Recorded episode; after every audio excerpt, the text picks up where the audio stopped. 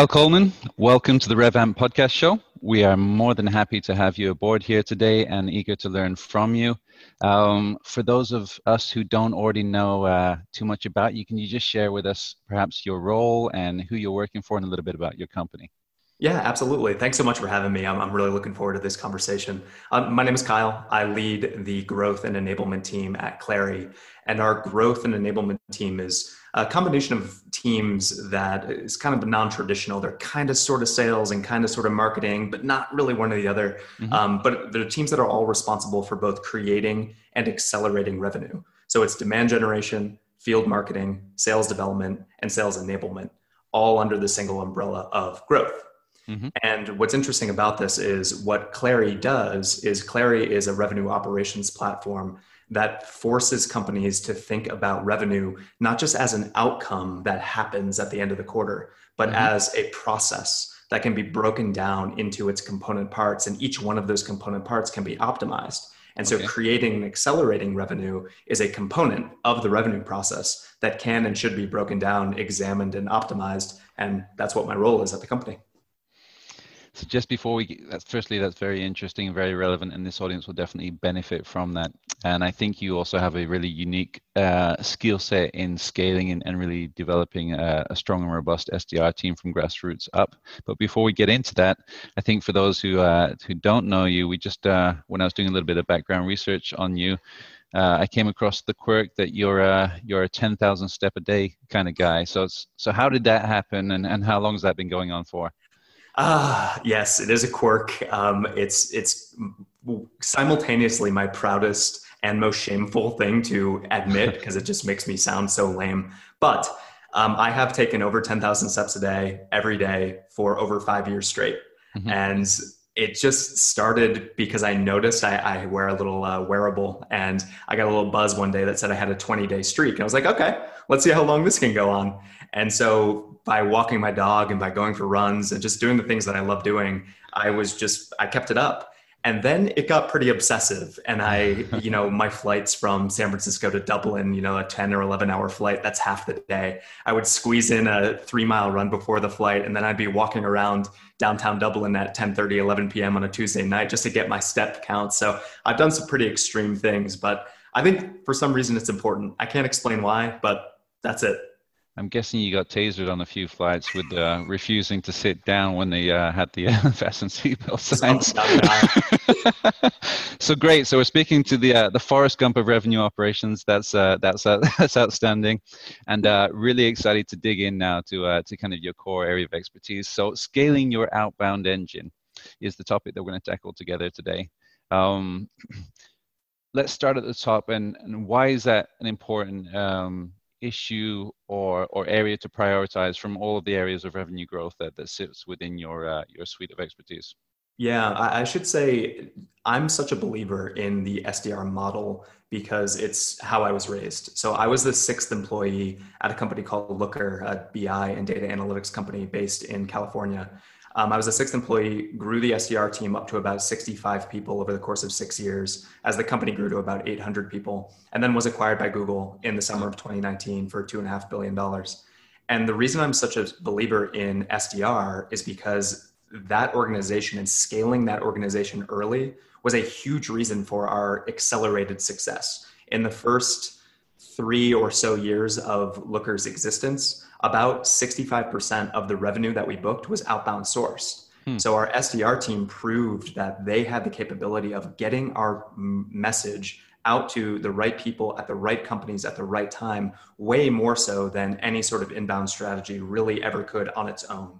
Hmm. Um, so huge believer in the model. By the end of um, when Looker exited, had over about 100 million in revenue, and roughly 40 million of that was outbound sourced. So the, the ratio of inbound versus outbound leaned more toward outbound once we had more uh, brand awareness and we were selling into more enterprise companies. But right. still hugely impactful to have an SDR team from the onset. And we can talk a little bit more about why it's important to maintain that SDR team, especially from a revenue operations perspective, mm-hmm. because I, I firmly believe that the SDR team is that bridge between marketing and sales and if gold correctly and if the success metrics are correct they can be that connective tissue that ensures that the things that are happening in marketing matter to sales. And the things that the sales team is seeing and hearing makes its way back to marketing. So they can be that bridge that, that helps the flywheel across the whole revops or uh, revenue organization really happen. So one thing that i've understood from speaking to you previously um, with regards to building that sdr model and understanding that fit between sales and marketing is that really the stage of growth of the company helps to define how you understand the role and fit and function of the SDR team. Can you give me uh, a kind of a practical or tangible example about how that changes from from the kind of early stages onwards? Absolutely. Um, so I. Having started at, at Looker as, as early as I did, I got to experience the company at the seed level, Series A, B, C, D, and then you know through the acquisition. So I've seen it at every level. Um, so I'm speaking from from that experience. And what I found is that in a company's early existence, called the, series, the seed funding or Series A funding, they're still trying to figure out product market fit. You know, you have a hypothesis about who the right companies are, who the right people are, but you don't really know. Mm-hmm. And so at that point, what the SDR team can do, as I alluded to earlier, is get in front of as many people as possible in an accelerated way.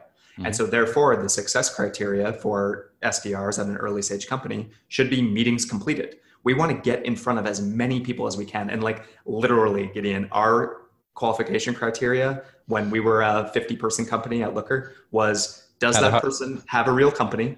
And do, do they, have, have a, a do they have a heartbeat? I was going to guess that that was what you were going to say.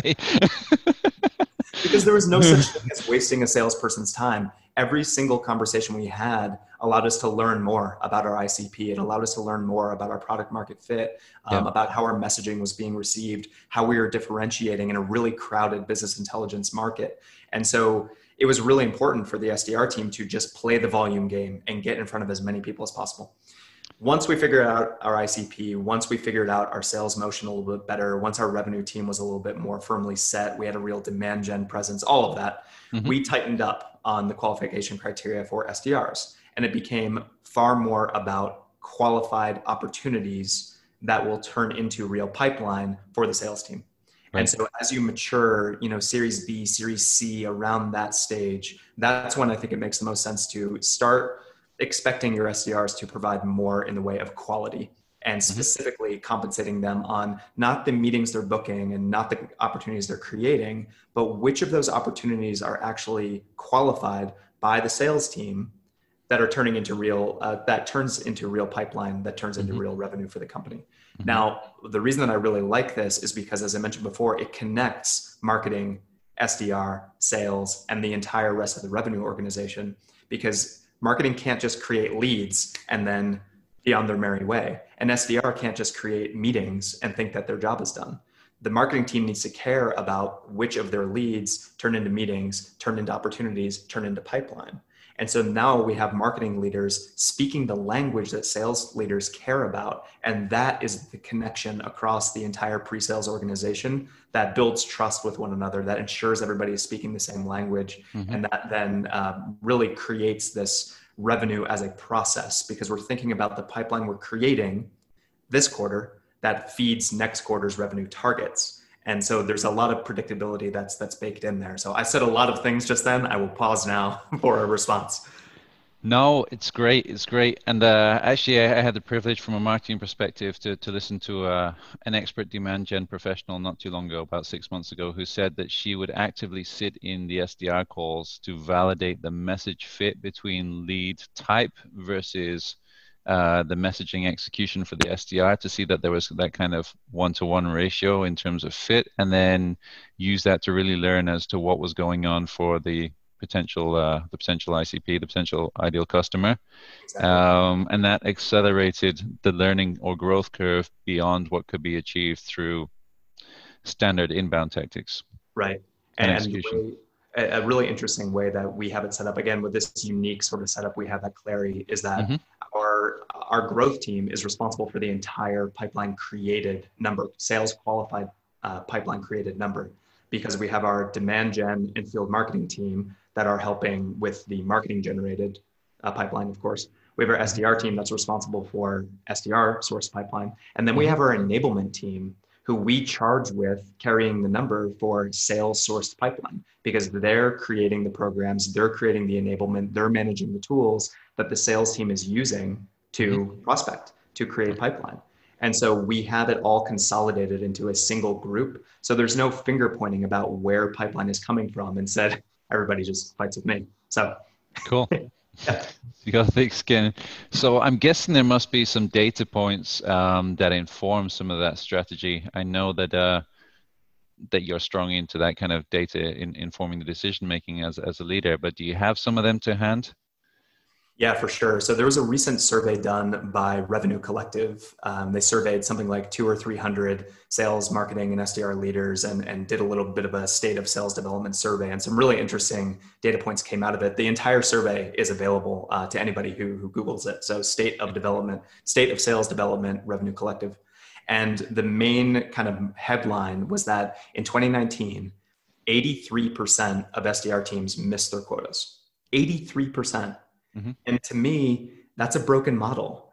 And so it's indicative of an older school way of thinking about SDR that's all about quantity. It's all about output. How many calls can they make? How many emails can they send? And there's supposedly this formulaic approach to SDR that will equal success. Mm. And it's just not true anymore. It may have been true 10 years ago, but the rise of marketing automation systems like Marketo, Eloqua, Pardot, et cetera, the rise of sales acceleration and automation systems like Salesloft and Outreach and you name them.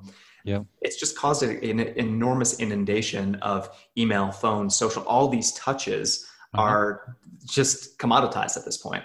And so expecting more output from SDRs to yield more results now is not practical. It's not reasonable. Right. However, most SDR comp plans are still in that model they're still uh, being measured on how many calls are they making, how many meetings are they setting, and that is the only real indicator of success. I believe that an evolution of this model is necessary to be less about quantity and more about quality.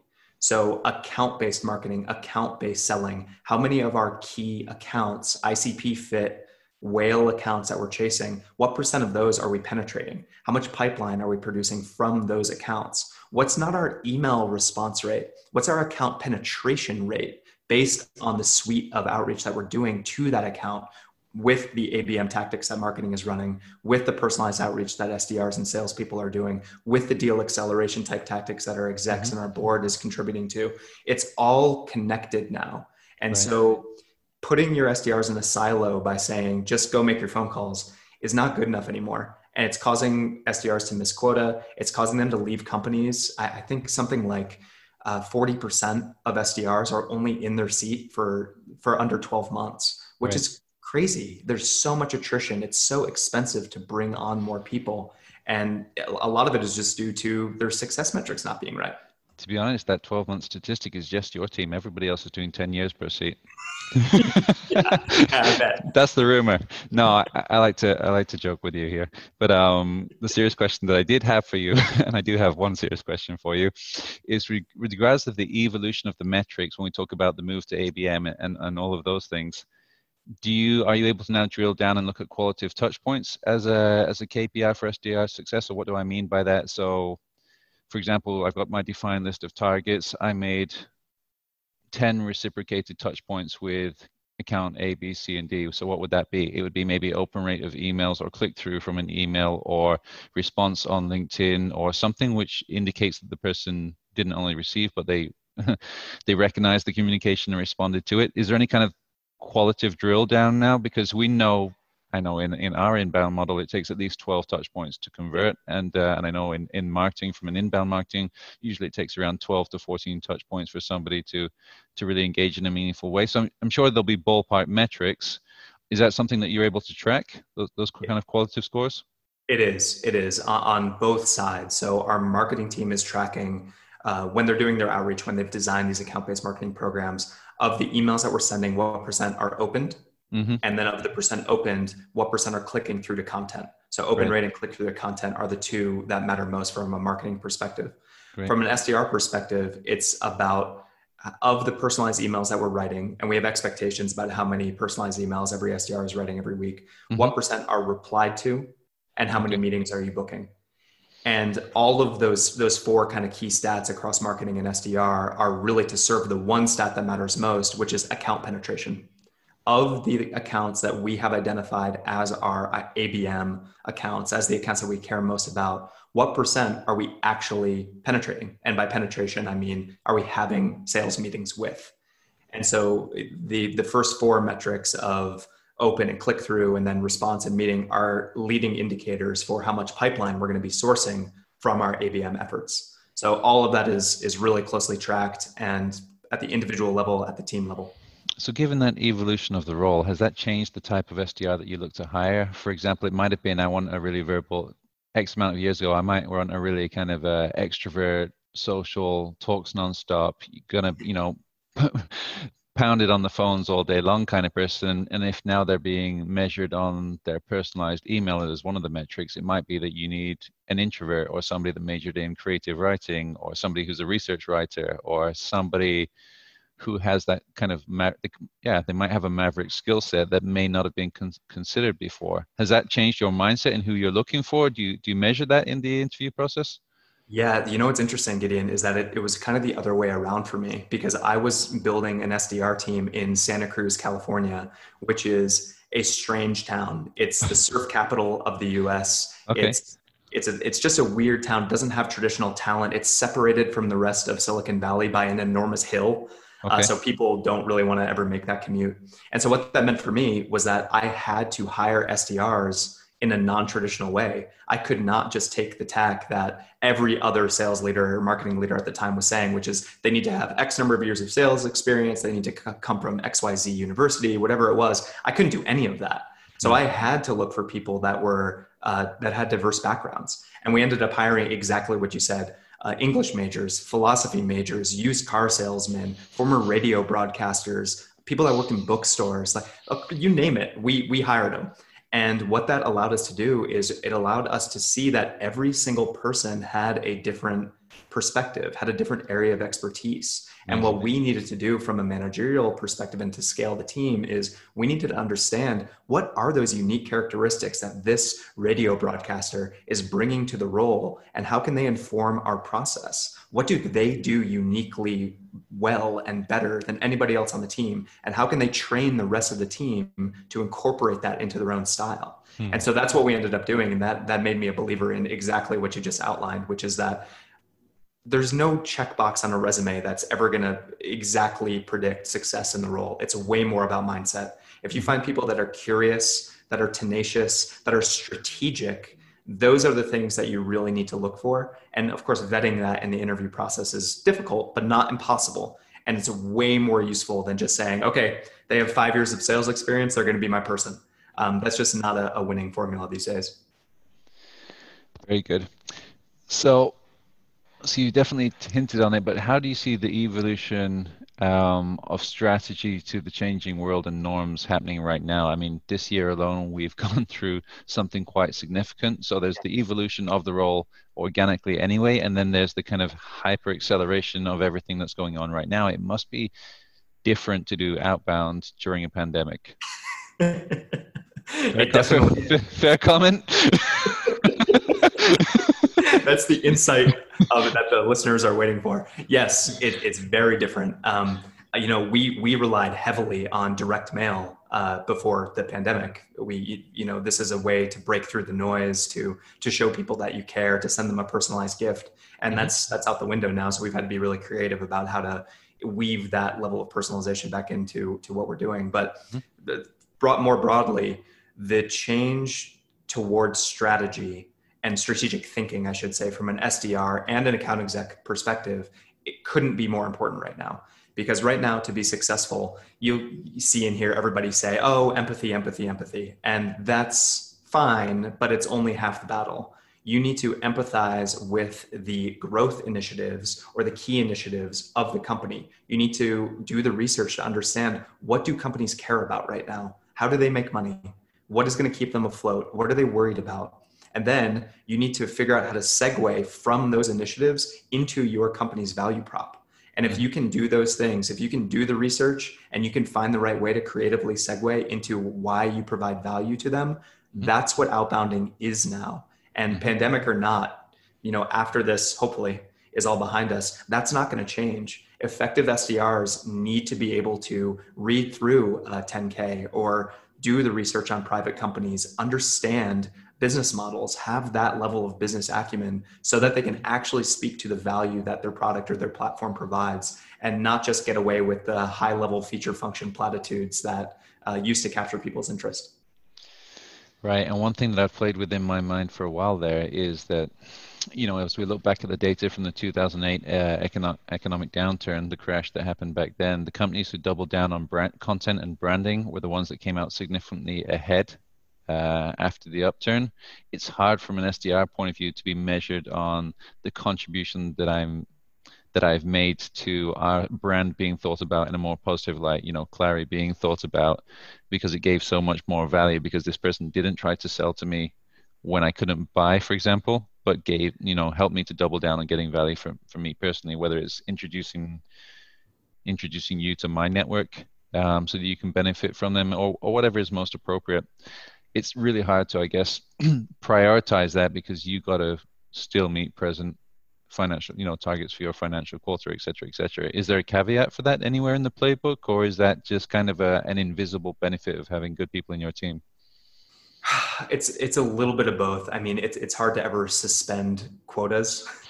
you know, that's it, it's it's hard to do that and, and still maintain the confidence in the board. So yeah. you have to find ways to adjust. Um, to, to allow people to find success. And, and what I mean by that is um, one of the ways that we've adjusted is we used to have uh, seniority, and we still do, but we used to have higher levels of seniority required to justify an SDR handing over an opportunity to an account executive. So um, if you're prospecting into what we call a commercial account, which is an account up to a thousand employees, we mm-hmm. used to say that person needs to be director level or above. Uh, otherwise, you know, continue to do your discovery at the SDR level and then hand them over. But we don't want we want our AEs to still get at bats right now in this current environment. And so mm-hmm. we needed to go back to the drawing board and, and revise our qualification criteria to say the conversations that our AEs have, the demos that we give, we need to cast a wider net right now. And so we didn't make a huge change. We just said instead of director level, we're just going to bump that down to a manager level. And we're going to try and get our AEs in front of more people. And so that's a way that we made the SDR job uh, slightly easier because they can cast a little bit wider net. They mm-hmm. can give their AEs more at bat. They can AEs still feel fed. They still can qualify those early stage opportunities. Um, we, we, just changed a little bit to see how it goes. And okay. so far, so good. We haven't seen, uh, and so this may be a sustained change in the future because opportunities that are starting at the manager level are moving uh, down the funnel at the exact same rate as managers that started at higher seniority levels. So we're always learning, we're always evolving, and this pandemic protocol has been a forcing function to be learning really quickly. Right. So that's your immediate learning as you look back on the uh, on the span of of your evolution to where you are now. Is there any significant learning curves uh, or revelations that really stand out in your career that you know it was a real uh, revelation to you when you figured such and such out it is and i, I run the risk of um, maybe telling people something they already know but it's important to hear it reiterated i especially during this this pandemic i already pretty firmly believed in in this what i'm about to say this framework but this pandemic has has really solidified this in my brain which is that mm-hmm. leadership's role is to cascade what needs to happen and why it needs to happen from a company or department strategy standpoint. Here's what we're trying to make happen, and here's why it matters, and here's the context that you need at the individual contributor level to understand your contribution, to buy into the mission. Mm-hmm. And then how that happens day to day, how you make it happen, that comes from the bottom up leadership can give a framework for here's you know a suggestion for how you do things but the people actually doing the work are the ones that need to be the ones that figure out how to do it that make the changes that do the little tweaks that evolve the process and they need to cascade that back up to say here's what we did and why. Here's what worked and importantly here's what didn't work. And then leaders need to take that into account and use that eh, in this kind of continuous cycle to ensure that they always have the trust of the people that they're working with and to be open to that level of feedback that level of autonomy Um, mm-hmm. So the best the best work that's been done over the course of the last three months, as uh, COVID has set in, has been people just innovating themselves. And you know, it's nice that our managerial team gives that leeway and that that room for that level of autonomy and that level of innovation. But man, as soon as I realized that pretty early in my my management career, it changed everything. Because when I started managing, I thought that creating a team of mini me's that did things exactly how I did things was mm-hmm. going to be the best path forward because of course I did things the best possible way. Mm-hmm. And it just it did not work. Um, so anyway, probably nothing super revelatory for some more seasoned managers out there, but it was uh, a huge light bulb moment for me. Fantastic, Cal. It's been an absolute pleasure to have you here on the uh, the RevAmp podcast show. We look forward to your continued success, and uh, yeah, it's been an absolute pleasure. Thank you so much. Thank you, Gideon. Appreciate it.